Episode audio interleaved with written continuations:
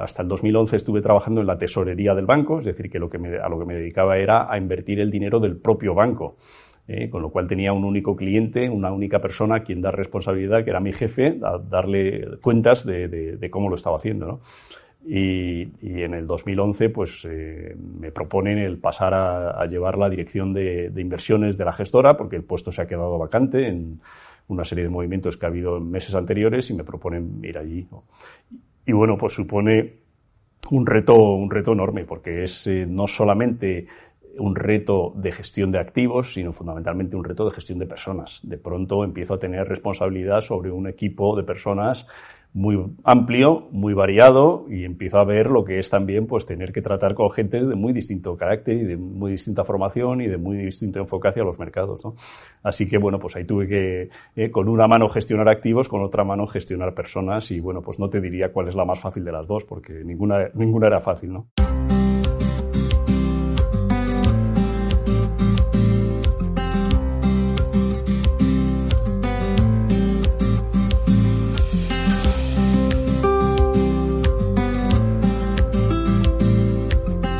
Padres siempre marcan mucho en lo personal y en lo profesional y en mi caso pues también lo ha sido. ¿no? E indudablemente pues ya te decía al principio que, bueno que pusieron en mis manos cuando yo era un chavalín pues pusieron en mis manos sus pequeños ahorros mis padres con lo cual ya solamente eso me marcó bastante para empezar a interesarme. ¿no? Eh, profesores de universidad me han marcado mucho también. ¿eh? Tuve un gran profesor de macroeconomía en la carrera, que, del que aprendí muchísimo, Carlos Sebastián, que después de ser profesor eh, durante la carrera de macroeconomía, pues acabó siendo eh, mi jefe, me contrató en mi primer trabajo como analista financiero, pues acabó siendo mi jefe, y luego pasados los años ha acabado siendo eh, un cliente, un buen cliente de Bank Inter, un buen cliente de Bank Inter Gestión de Activos y un buen amigo también.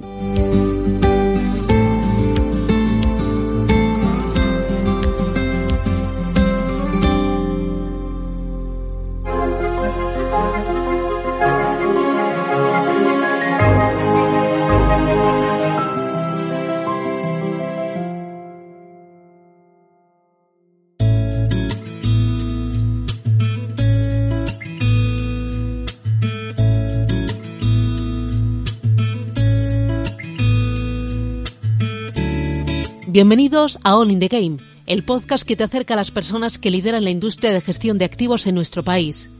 Un podcast que realizo con Clara Bernal y con la confianza y el apoyo de dos gestoras internacionales, Bontobel y Emanji Investment. Nuestro invitado de hoy a All in the Game es Miguel Artola, director general de Bankinter Gestión de Activos. Artola estudió la Complutense Matemáticas, luego sumó formación en Town University, también matemáticas, lo de los números siempre le ha gustado. Siguió con un CFA y otra licenciatura en empresariales. La formación es una constante a lo largo de toda su trayectoria. Inició su carrera profesional como consultor estratégico en la antigua Andersen Consulting y trabajó durante más de una década como analista financiero en distintas sociedades de valores. En el año 2000 se incorpora a Bankinter, donde ha ocupado diversos puestos hasta dar el salto en junio de 2011 a Bankinter Gestión de Activos como director de inversiones. En 2013 le nombran director general de Bankinter Gestión de Activos. Cuenta con un patrimonio de más de 30.000 millones de euros y el grueso está en fondos de inversión. De su vida personal, poco o muy poco es lo que hemos podido rascar. Miguel es un hombre celoso de su privacidad, un hombre tranquilo y muy volcado en su trabajo y también en su familia. Miguel, ¿qué tal? ¿Cómo vas? Hola, buenos días, muy bien. Muchas gracias por la presentación. Muchas gracias. Bueno, muchísimas gracias, Miguel, por, eh, por abrirnos las puertas de, tu casa, de tu despacho y por acercarnos a, tu trayectoria. Eh, ¿Tú estudias matemáticas? ¿Esto de las matemáticas de dónde viene? Pues no sé de dónde viene. Me gustaba desde pequeño y bueno, pues eh, ya desde pequeñito la verdad es que mi, hermana mayor estudió matemáticas, tiene, tiene varios años más que yo y estudió matemáticas y yo creo que a lo mejor de ahí pues me vino la, afición por las matemáticas ya desde bastante pequeñito. Y, bueno, pues eh, con el tiempo fui viendo que había bueno, que tenía una facilidad para, para, tratar con problemas matemáticos y bueno, pues eh, me entusiasmó mucho y empecé a dar clases desde pequeño, pues daba clases a clases particulares a, a, otra gente y bueno, pues vi que, que aquello me gustaba, la docencia, la, la, investigación, la resolución de problemas y bueno, pues decidí hacer la carrera y luego más adelante el doctorado, ¿no? ¿Eras buen estudiante? Era buen estudiante, yo creo que sí, sí, sí. Sí, sí. La verdad es que, bueno, no es que me pasara el día estudiando, pero tenía una cierta facilidad para, para algunas asignaturas. ¿eh? Otras me costaban más. Eh, luego saltas a Pricetown University, sigues con matemáticas. ¿Cómo es la formación internacional? ¿Cómo, recuerdas aquello? Bueno, pues es espectacular. La Universidad de Princeton pues tiene una, un prestigio, un nivel espectacular, ¿no? Lo primero, el carácter internacional. No es una universidad americana, es una universidad internacional. Los alumnos que entrábamos allí veníamos de todas las partes del mundo. Eh, y ahí pues te ves un poco como un pigmeo, porque de pronto pues uno se cree que sabe muchas matemáticas y llega allí y se encuentra con que pues todos tus compañeros saben mucho más que tú y tienes que espabilar porque si no pues vas a quedar como el tonto de la clase, ¿no? Así que bueno, pues es un, fue un reto enorme y una satisfacción tremenda porque, porque bueno, estar allí en la universidad eh, para mí una de, una, una, de las figuras que más he tenido en la cabeza a lo largo de mi vida ha sido Albert Einstein. Me ha parecido siempre una figura espectacular, ¿no? Y entonces tener la oportunidad de ir a estudiar allí donde trabajó Einstein, pues, pues mm, era como un sueño, ¿no? Era un sueño que se hizo realidad y que, bueno, que lo disfruté muchísimo, ¿no? Eh, luego vuelves a España y ¿cómo son esos primeros pasos en el mundo laboral? Pues son complicados porque suponen un cambio de rumbo. Eh, yo, después de estar estudiando allí en Princeton, pues me planteé eh, si quería seguir eh, investigando matemáticas en Estados Unidos o quería volver a España. ¿no? Era una decisión difícil porque era casi pues binaria o una cosa o la otra, no había terreno intermedio, ¿no? Y entonces, bueno, pues la vuelta aquí no fue fácil porque no solamente fue volver a otro entorno, sino además cambiar completamente de actividad. Pasé de, de, de estar investigando en problemas de matemáticas a trabajar en una consultora, haciendo cosas completamente distintas, con, teniendo que completar mi formación eh, rápidamente porque no tenía yo una formación de consultor y bueno, pues aprendiendo, aprendiendo otra vez otro oficio y bueno, pues, eh, pues no fue, no fue fácil, pero bueno, pues me fui adaptando y, y fui aprendiendo otras, otras tareas, ¿no? Y luego enseguida empiezas a dar pasos en el terreno de la gestión de activos, del análisis financiero. Sí, sí. Sí, bueno, pues eh, el tema de la consultoría posiblemente pues no me, no me atrajo tanto, ¿no? Pensé que la consultoría posiblemente pues es una tarea que hay que hacer más adelante en la vida, cuando uno, cuando uno tiene una formación más completa.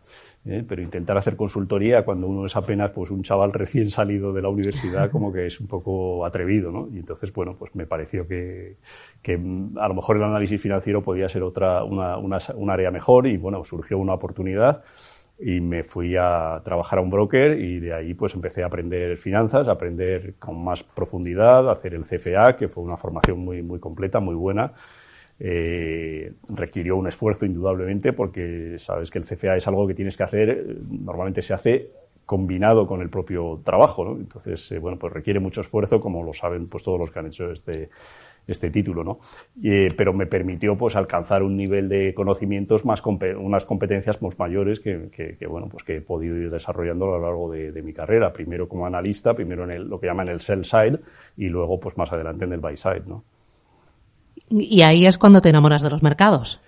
Y ahí es donde me enamoro de los mercados. La verdad es que yo tenía el prurito de los mercados ya metido en el cuerpo desde hacía tiempo, ¿no? Porque, bueno, pues mi padre cuando yo cumplí 18 años decidió que por qué no le llevaba yo sus pequeños ahorros, su pequeña cartera de inversión, porque él no se sentía capacitado para hacer eso y, bueno, pues decidió que me lo, me encargaba a mí la responsabilidad de gestionar sus pequeños ahorros, ¿no? Y ya con eso, pues me empecé a interesar mucho por, por, por bueno, por una cosa que yo no sabía que se llamaba gestión de activos, ¿no? Eh, porque en tu casa eh, esto de los ahorros, de las inversiones era habitual. Eh, tus hermanos, tus padres, em, em, ¿algún otro se ha dedicado a esto de las finanzas? Bueno, propiamente a las finanzas no. no tenemos una tradición familiar de esto para nada. la verdad es que soy yo el único caso. ¿no? Hay una tradición familiar más ligada a las ciencias sociales en particular a la historia. ¿no? Eh, pero bueno, pues eh, a mí me dio por esto y pues he tenido abiertas las puertas para hacerlo y, y, empujado a hacerlo eh, desde, desde muy pequeño, ¿no? Ahora, cuando hablas de, de empujar, llegas a Bankinter en el año 2000. Eh, ¿Empujas tú el cambio? ¿Lo buscas tú? ¿Te llega de casualidad? ¿Cómo es aquello? Sí. Bueno, pues un poco se juntan varias cosas, ¿no? Yo ya llevaba, en el año 2000 cuando llego aquí, ya llevaba algo más de 10 años como analista financiero eh, cambiando de sitio cada, no, no, cambiando materialmente de sitio, porque lo que sí pasaba en esa época, como bueno, como pasa en, en, otras, es que se van produciendo ventas, compras de compañías, fusiones, etcétera, con lo cual trabajando siempre con el mismo equipo, pero para distintas empresas, porque la, esta empresa donde yo trabajaba pues fue comprada sucesivamente por otras, ¿no? Y bueno, pues mm, ya llevaba, ya digo, 10 o 12 años haciendo análisis financiero y me apetecía poner en práctica ese análisis financiero en la propia gestión de activos. ¿no? Y entonces, bueno, pues surge una oportunidad, surge una oportunidad de salir de la empresa donde yo estaba y una oportunidad de venir aquí a Bankinter gracias a un, a un buen amigo mío que trabajaba aquí, que me ofreció la oportunidad de, pues, de venir aquí. Bueno, pues vine encantado en un momento complicadísimo, porque llegué, aterricé aquí en el año 2000, justo al final de la burbuja de la burbuja de Internet, ¿no? Y entonces, bueno, pues eh, no fue el mejor momento para empezar a invertir dinero cuando la bolsa no paró de caer desde el 2000 hasta el 2002, tres años seguidos de caídas eh, ininterrumpidas, ¿no? O sea que fue, fue también un, un comienzo en la gestión de activos complicado, ¿no? Bueno, un comienzo y un seguir, ¿no? Porque el año 2000 fue el año de velas.com, pero luego hemos visto algún que otro temblor en los mercados financieros, eh, no sé, desde las Torres Gemelas eh, hasta el 11M, eh, hasta Fukushima o hasta 2008, ¿no? Lehman Brothers o, la quiebra de Enron. Pues sí, pues sí, sí, sí. La verdad es que me preguntaban el otro día por cisnes negros y dice, pues mira, para cisnes negros los que hemos vivido en lo que va de siglo, en los 22 años de siglo que llevamos, pues hemos tenido unos pocos ya, ¿no? Empecé así, los que tú has mencionado y alguno más que ha venido después, ¿no? Y ahora, pues, el, la invasión de Ucrania que tenemos también encima de la mesa, ¿no? O sea que sí, sí, hemos tenido que aprender a, a vivir y a gestionar, pues, un montón de circunstancias muy distintas y ninguna fácil, ¿no?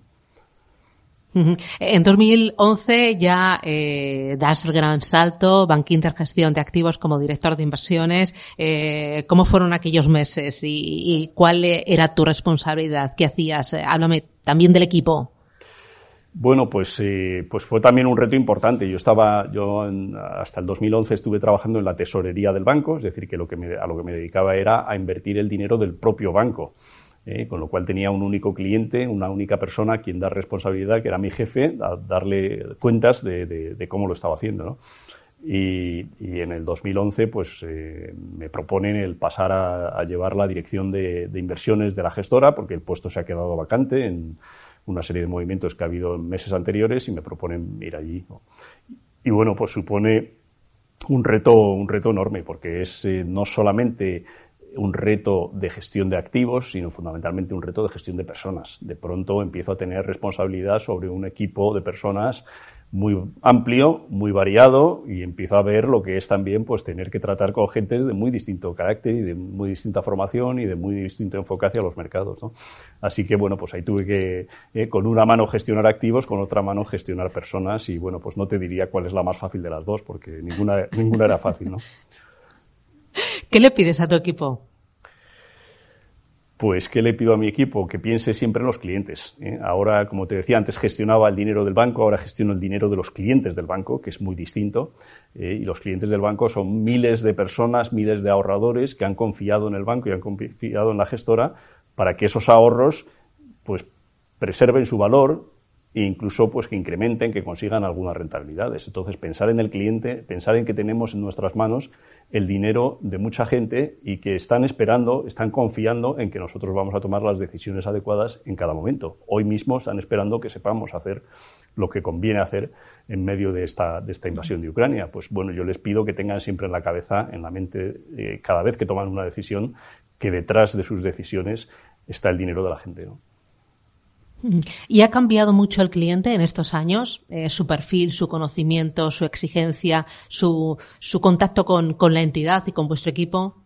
Pues sí, yo creo que sí que ha cambiado mucho. Eh, ha cambiado mucho para bien, en el sentido de que los clientes han ido, eh, han ido aprendiendo, hemos ido aprendiendo todos con el paso del tiempo de la necesidad de tener primero de que las inversiones tienen que ser a largo plazo, ¿eh? de que no puedo estar mirando el retorno de mi dinero eh, mes a mes, por no decir día a día, que en algunos casos nos pasaba. ¿eh? Alguna vez que te llamaba un cliente y te decía, oye, que es que el liquidativo de este fondo ha caído. Y dices, bueno, sí, ha caído hoy, pero bueno, es que estamos invirtiendo aquí para, para, para años vista, con años vista, ¿no?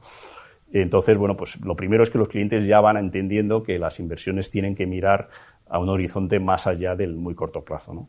Lo segundo es la internacionalización de sus inversiones. Han empezado a entender que tienen que tener una estructura de inversión mucho más eh, elaborada. No puede ser exclusivamente compro este valor español o compro este otro valor alemán, sino necesito construir una cartera que tenga renta fija, que tenga renta variable, que tenga distintos niveles de riesgo, que sea global, que sea internacional, que no esté expuesta a un solo país, a un solo valor, ¿no? En la diversificación. Yo creo que todas esas cosas los clientes pues lo han ido asimilando a lo largo del tiempo, descubriendo que cada vez que había una crisis, pues bueno, pues la crisis efectivamente hacía muchísimo daño en sus patrimonios, pero luego acabábamos saliendo, acabamos saliendo, afortunadamente, acabamos saliendo de todas las crisis y bueno, pues se van, se, consiguen retornos positivos si uno tiene paciencia y si uno diversifica su cartera convenientemente, ¿no? bueno, y apostando por una estrategia muy clara, eh, porque vosotros eh, desde hace ya muchos años eh, habéis apostado claramente por la gestión discrecional y los fondos perfilados, incluso adelantándoos a MIFID.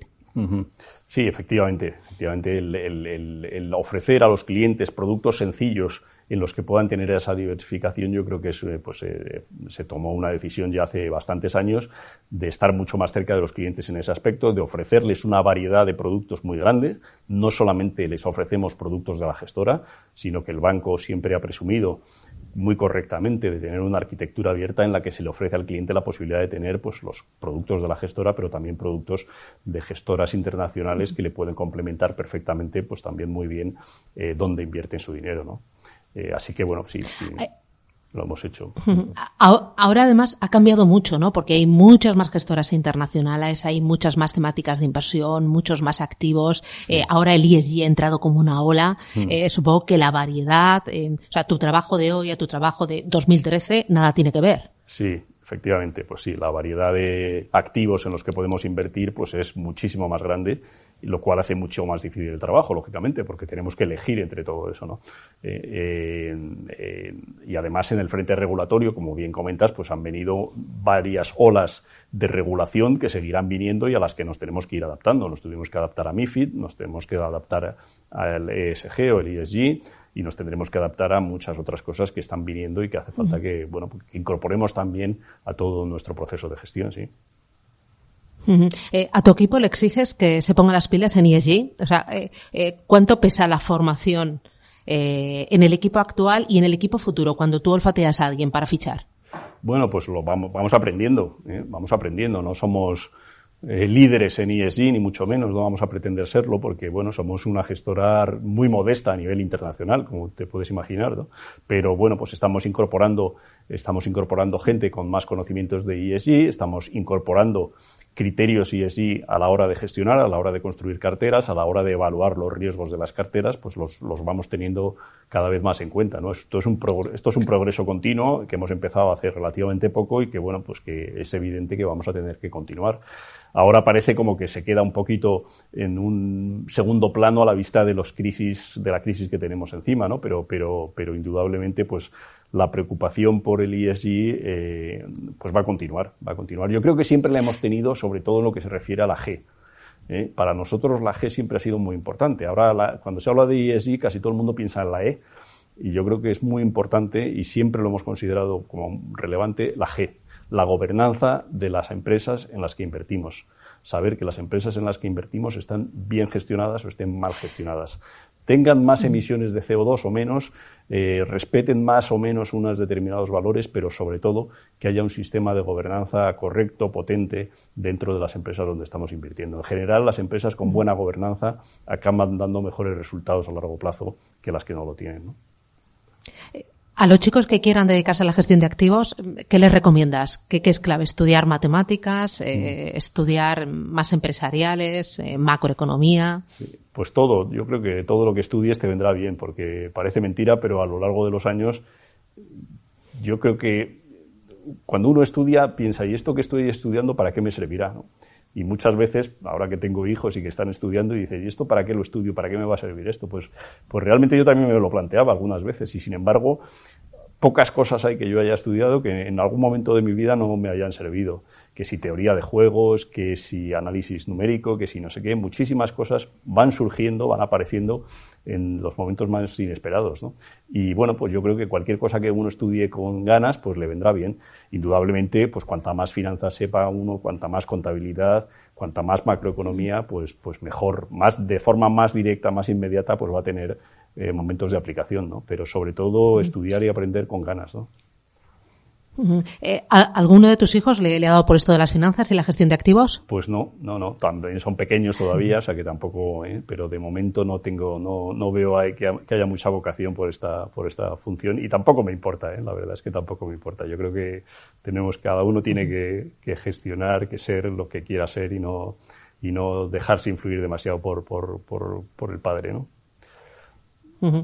Una persona que te haya marcado a lo largo de, tu trayectoria profesional. Uf, una persona a lo largo de mi trayectoria profesional. Bueno, los padres siempre marcan mucho en lo personal y en lo profesional y en mi caso pues también lo ha sido, ¿no? E indudablemente, pues ya te decía al principio que, bueno, que pusieron en mis manos cuando yo era un chavalín, pues pusieron en mis manos sus pequeños ahorros, mis padres, con lo cual ya solamente eso me marcó bastante para empezar a interesarme, ¿no?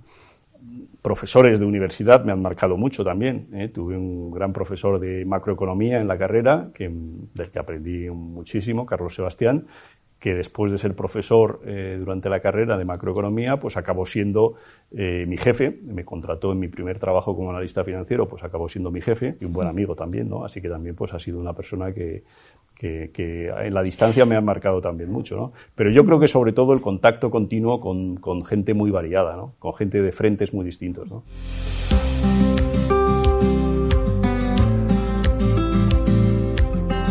Las tres últimas preguntas con Eman Investment y Von Tobel.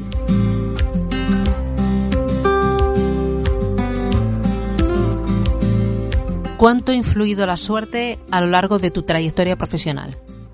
Pues la suerte yo creo que influye bastante. Eh, influye bastante no en los resultados, sino en la trayectoria.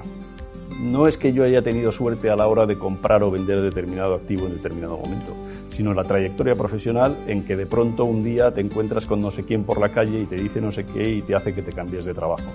Ese tipo de suerte sí que, sí que influye en la trayectoria profesional, mucho más allá de, de la suerte que puedas tener en la, es decir, pues he tomado la decisión correcta de comprar o vender en determinado momento. Eh, yo creo que es esa suerte, eso, esa suerte que uno tiene en la vida de me he encontrado con determinada persona con determinada otra, o me ha pasado no sé qué, o bueno, pues te cambia muchas veces cosas menores, pues de pronto parece como que te han cambiado, te han cambiado un poco la vida y has decidido ir por este camino y no por otro camino alternativo que podía haber, ¿no?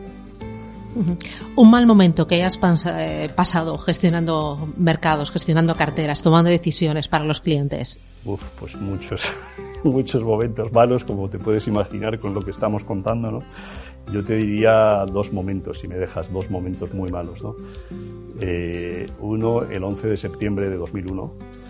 El 11 de septiembre de 2001, cuando de pronto empezamos a ver las televisiones que hay un avión que ha chocado contra las Torres Gemelas, que al principio parece que es un accidente. Yo lo estaba viendo en directo, era la hora de comer, estábamos, vamos, todavía no nos habíamos ido a comer, estábamos viéndolo y de pronto un, eh, un avión, supuestamente una avioneta, es el primer rumor que vemos, ha chocado contra una torre, bueno, accidente, lo que sea, tal. Seguimos viendo imágenes y al cabo de unos minutos vemos que parece que, es una que están repitiendo la imagen. al principio estamos viendo que la, imagen se repite, pero en un momento dado que estamos ahí todos apiñados viendo la televisión, y yo digo, oye, pero es que ahora esa es la, es la otra torre la que están ahora atacando. el, golpe ahora viene en la otra torre. No es el mismo de antes, no estamos viendo una repetición. Es un nuevo avión que está chocando contra la segunda torre. Y entonces ahí es donde ya nos damos cuenta, esto no es un accidente, aquí está pasando algo grave. ¿no? Y entonces ahí, pues pues en la, la, hecatombe, lo que viene detrás, que es la hecatombe total y que, bueno, pues que no sabes qué hacer, no sabes qué hacer. Esa fue una. Y la segunda, pues el, 11, el 15 de septiembre del 2008, ¿no? Cuando la caída de Lehman Brothers, ¿no? Eh, eh, pensar que cae un banco del tamaño de Lehman Brothers es una cosa que no habíamos vivido, seguramente no se había vivido, pues no lo sé, desde, desde los años 30 del siglo pasado. Y, ahí ves que, el sistema financiero y el sistema económico occidental se pueden venir abajo, se pueden venir abajo y yo creo que no exagero, yo creo que los que vivieron en ese momento, los que vivimos ese momento, pues éramos conscientes de que estaba en riesgo el sistema económico, el sistema financiero de Occidente. Y yo recuerdo llegar a mi casa y decirle a mi mujer, pues nos vamos a la mierda, algo así tan literal como porque me ve preocupado y dice, bueno, es que aquí van a pasar cosas muy graves, ¿no? ¿Cómo ves la industria de gestión de activos dentro de tres años? Bueno, pues la veo creciendo. ¿eh? Yo no creo que vaya a haber unas transformaciones brutales. Yo creo que lo que va a haber es una continuación del crecimiento por unas tendencias que estamos viendo, que incluyen temas de SG, que incluyen temas de digitalización, que incluyen temas de gestión alternativa, que incluyen pero no veo transformaciones radicales, por ejemplo, que incluyan la utilización de blockchain en, la, tecnología que utilicemos para la, para la, gestión y para la comercialización de productos, etcétera. Yo creo que todas esas cosas las vamos a ir viendo, pero al final el sustrato va a seguir siendo la habilidad de los gestores de ofrecer productos relativamente sencillos y al mismo tiempo relativamente variados, diversificados para los clientes, porque al final cada vez los clientes, cada vez más la sociedad necesita el ahorro, el ahorro privado y ese ahorro privado la forma más natural de canalizar es a través de los, de los fondos de inversión y yo creo que es una industria que va a seguir teniendo un crecimiento muy potente. Bueno, y más en este entorno de muy bajos tipos de interés que nos acompaña desde hace muchos años, ahora tipos de interés reales negativos, lo que nos empuja a, bueno, es que no hay activos sin riesgo. O sea, ya eh, no hay otra opción que asumir riesgo si realmente quieres batir a la inflación y al menos proteger tu patrimonio. El mm. activo sin riesgo ha desaparecido. Ha desaparecido, pero ha desaparecido hace tiempo ya, ¿no? Porque tenemos los tipos en cero. Es verdad que antes sin inflación, con lo cual se aguantaban mejor los tipos en cero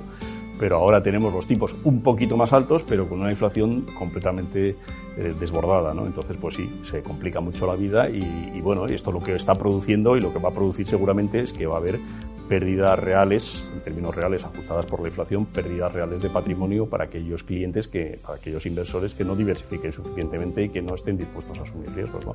Lo cual pues lo hace difícil porque tampoco eh, es que haya gangas en los mercados y, y el buscar oportunidades de inversión que den retornos por encima de la inflación, pues va a ser un reto, un reto muy, muy importante en los próximos dos o tres años. Sí. Eh, ¿Qué piensas de las ICAP? ¿Qué va a pasar con ellas? Eh, ¿Elemento en extinción? Pues eh, bueno, hay una transformación evidente eh, a raíz de los cambios legislativos que se han producido sobre el régimen de las ICAP, pues va a haber una transformación muy importante para más allá de la mitad de las ICAPs del país, pues van a desaparecer, se van a transformar, se van a transformar en carteras, en otro tipo de vehículos. Es decir, que tampoco el patrimonio va a desaparecer de la noche a la mañana, va a seguir estando aquí, pero en otro formato. Y las que queden, pues van a tener unas estructuras mucho más abiertas, se van a parecer más a fondos de inversión que lo que son pues las, eh, las ICAPs actuales. Es decir, que sí que va a haber una transformación importante, eh, pero bueno, pues eh, en eso estamos nosotros desde luego trabajando. Sabéis que somos pues una de las gestoras más importantes de SICAPs en España y lo que estamos dando es acomodo para que todos aquellos que quieran disolver su SICAP se puedan trasladar hacia carteras de fondos de inversión y aquellos que quieran mantenerlas, pues también les vamos a dar la facilidad de poder seguir gestionando pues, sus carteras. Entonces vamos a tener de todo, pero mm, yo apostaría porque más de la mitad de las ICAPs pues acabarán disolviendo a finales de año. ¿no? Eh, sois una de las gestoras que también y un banco que también de siempre lleváis en el ADN lo de la tecnología y la tecnología lo estamos viendo pues nos permite hacer absolutamente todo y eh, eh, tener mayor acceso más rápido a cualquier activo, a cualquier región, a cualquier estilo, mayor y mejor comunicación con, con todos los clientes, con todas las gestoras. la tecnología para vosotros no sé si es un plus o, o ha sido no sé, una auténtica bendición porque vosotros eh, sois pioneros en ello. Sí, pues sí, la tecnología es muy importante y bueno, pues no hace falta que lo diga yo, que lo diga nadie, ¿no? es una cosa que estamos viendo, la cantidad de, el consumo de tecnología que tenemos ahora, pues no tiene nada que ver con lo que teníamos hace 10 años, no me voy mucho más lejos, hace 10 años consumíamos mucha menos tecnología de lo que hacemos ahora como personas, personalmente, en nuestra vida personal, pero desde luego también en nuestra vida profesional y afortunadamente, porque si no la pandemia, ¿qué habría sido de la actividad económica sin la tecnología durante toda la pandemia? ¿no? y también en la parte de gestión de activos indudablemente pues tiene, tiene su impacto y bueno pues nosotros tratamos de tener una tecnología eh, competente para poder mantener pues el, el, nivel de servicio, el nivel de calidad de servicio y de retornos que esperan nuestros clientes. ¿no? Eh, dos, tres preguntitas mías y, terminamos. Oye, decía yo al principio que eres un hombre muy hermético. Yo he preguntado eh, sobre tu forma de trabajar, eh, gustos, viajes, y la verdad es que me ha costado. un viaje que recuerdes. Un viaje que recuerde. bueno, me gusta mucho viajar, así que pues hay muchos, muchos que, que recuerdo con mucho cariño, pero yo te diría que a lo mejor por, por la añoranza de la pandemia, el último que hice antes de la pandemia, que fue un viaje a México, que hice con mi familia de vacaciones en verano, y donde descubrí México, que me pareció un país maravilloso. ¿eh? Estuvimos allí en el verano del 2019 y me pareció un país espectacular. ¿eh? La cultura, el arte, la gastronomía es impresionante. El clima es horrible, eso es verdad. El calor que pasamos allí fue tremendo, pero la verdad es que me encantó el país y bueno, pues eh, es un país al que me gustaría volver a ir eh, pronto. Eh, ¿Otro viaje que tengas pendiente? Otro viaje, Egipto. Tengo muchísimas ganas de ir a Egipto y bueno, pues por lo que sea nunca ha surgido la oportunidad y tengo muchas ganas de, de ver, eh, bueno, pues de ver el arte egipcio que, debe ser espectacular. ¿no? yo lo he visto solamente en fotos, en imágenes, pero tengo muchas ganas de, ver aquello. ¿no? Un sueño. Un sueño. pues eh, no sé, un sueño. La verdad es que yo tengo la suerte de haber tenido mucho éxito, mucho éxito personal y profesional a lo largo de mi vida, lo cual pues no digo que me haya limitado los sueños, que ya se hayan cumplido todos mis sueños, pues tengo una vida y todavía espero tener una vida pues muy placentera, ¿no? Entonces eh, eh, yo creo que si, si, tuviera que decirte uno concreto, a lo mejor dar la vuelta al mundo, ¿no? Eh, eso es una cosa, cuando entré en Bank Inter, yo salí de, de, mi anterior trabajo en junio del año 2000 y negocié entrar en Bank Inter pues en, esos, en esas semanas eh, de, junio del 2000. ¿no? Y ahí intenté negociar el decir, oye, ¿por qué no me incorporo en septiembre? ¿Eh? ¿Por qué no vengo aquí a trabajar en septiembre? Descanso, vengo con la mente renovada, me olvido un poco de mi trabajo anterior y yo estaba ya en mi mente pues organizando una vuelta al mundo. Yo decía, yo quiero dar la vuelta al mundo, pues vamos a ver si este verano de junio a septiembre con una oferta de trabajo en el bolsillo me podía ir a dar la vuelta al mundo. ¿no? Y no lo pude hacer porque Aquí son muy exigentes y me dijeron, no, no, incorpórate cuanto antes, no sé qué, total, que una semana de vacaciones y a trabajar, ¿no? Bueno, pues dar la vuelta al mundo tranquilamente, en 80 días, por ejemplo, dedicar 80 días a dar la vuelta al mundo, pues es una cosa que sí que me gustaría. ¿Alguna vez has pensado, lo dejo todo? ¿Hasta aquí he llegado? Pues no, la verdad es que no. La verdad es que, bueno, aunque lo hayas pasado mal, aunque lo pases mal, pero en lo de tirar la toalla, pues no, no, no, no, no, va conmigo. ¿no? Eh, si, si, hay retos, si hay dificultades, pues lo que hay que hacer es superarlas. Pero nunca, nunca la verdad es que nunca me, me he visto en la situación de tirar la toalla. ¿Qué no toleras? Pues no lo sé. Yo creo que muchas cosas podríamos poner en la lista de las cosas que no tolero. ¿eh? Se me viene a la cabeza Vladimir Putin en este momento. No tolero esas actitudes, claramente, ¿no? No, tolero, la deslealtad. ¿eh? bueno, eh, yo trato de dar, de ser leal con mis compañeros, con mis colegas y bueno, pues si a él, alguien eh, me viene por detrás, me entero de que está haciendo así una cosa tal, pues no, no me gusta, no digo no tolero, que suena una palabra muy fuerte, pero, pero bueno, la deslealtad es algo que no, que no me gusta. Oye, para terminar, una canción, una música. A todos mis invitados les digo que me digan esa canción que siempre les acompaña cuando van en el coche o cuando van de viaje, cuando te metes en el avión de destino a México. Sí, sí, sí, sí, sí. Bueno, pues no lo sé. Eh, yo tengo una canción en el corazón que, que recuerdo muchas veces que se llama Palabras para Julia. Tú no puedes volver atrás porque la vida ya te empuja como un aullido interminable, interminable. Te sentirás acorralada, te sentirás perdida o sola, tal vez querrás no haber nacido, no haber nacido. Pero tú siempre acuérdate de lo que un día yo escribí pensando en ti, pensando en ti, como ahora pienso. La vida es bella, ya verás, como a pesar de los pesares, tendrás amigos, tendrás amor, tendrás amigos. Un hombre solo, una mujer, así tomados de uno en uno, son como polvo, no son nada, no son nada. Es una canción de Paco Ibáñez eh, sobre un poema de José Agustín Goitisolo y que me gusta mucho, la verdad es que me gusta mucho y de vez en cuando pues me la, me la canto por dentro, porque yo canto muy mal, así que solamente me la canto por dentro para no molestar a los demás. Pues eh, Miguel Artola, la verdad es que ha sido un placer conocerte, ha sido un placer charlar contigo, recorrer la industria, recorrer tu trabajo, la entidad y nada, lo he disfrutado eh, y nada, grandes éxitos, a seguir creciendo y a seguir gestionando ese ahorro con tanto mimo y con tanta pasión, porque todos vosotros demostráis conocimiento, pasión, esfuerzo, constancia, eh, dedicación en alma y cuerpo. Y eso se, se transmite. Enhorabuena a todo el equipo y muchísimas gracias, Miguel. Muchas gracias a ti, Silvana. Gracias.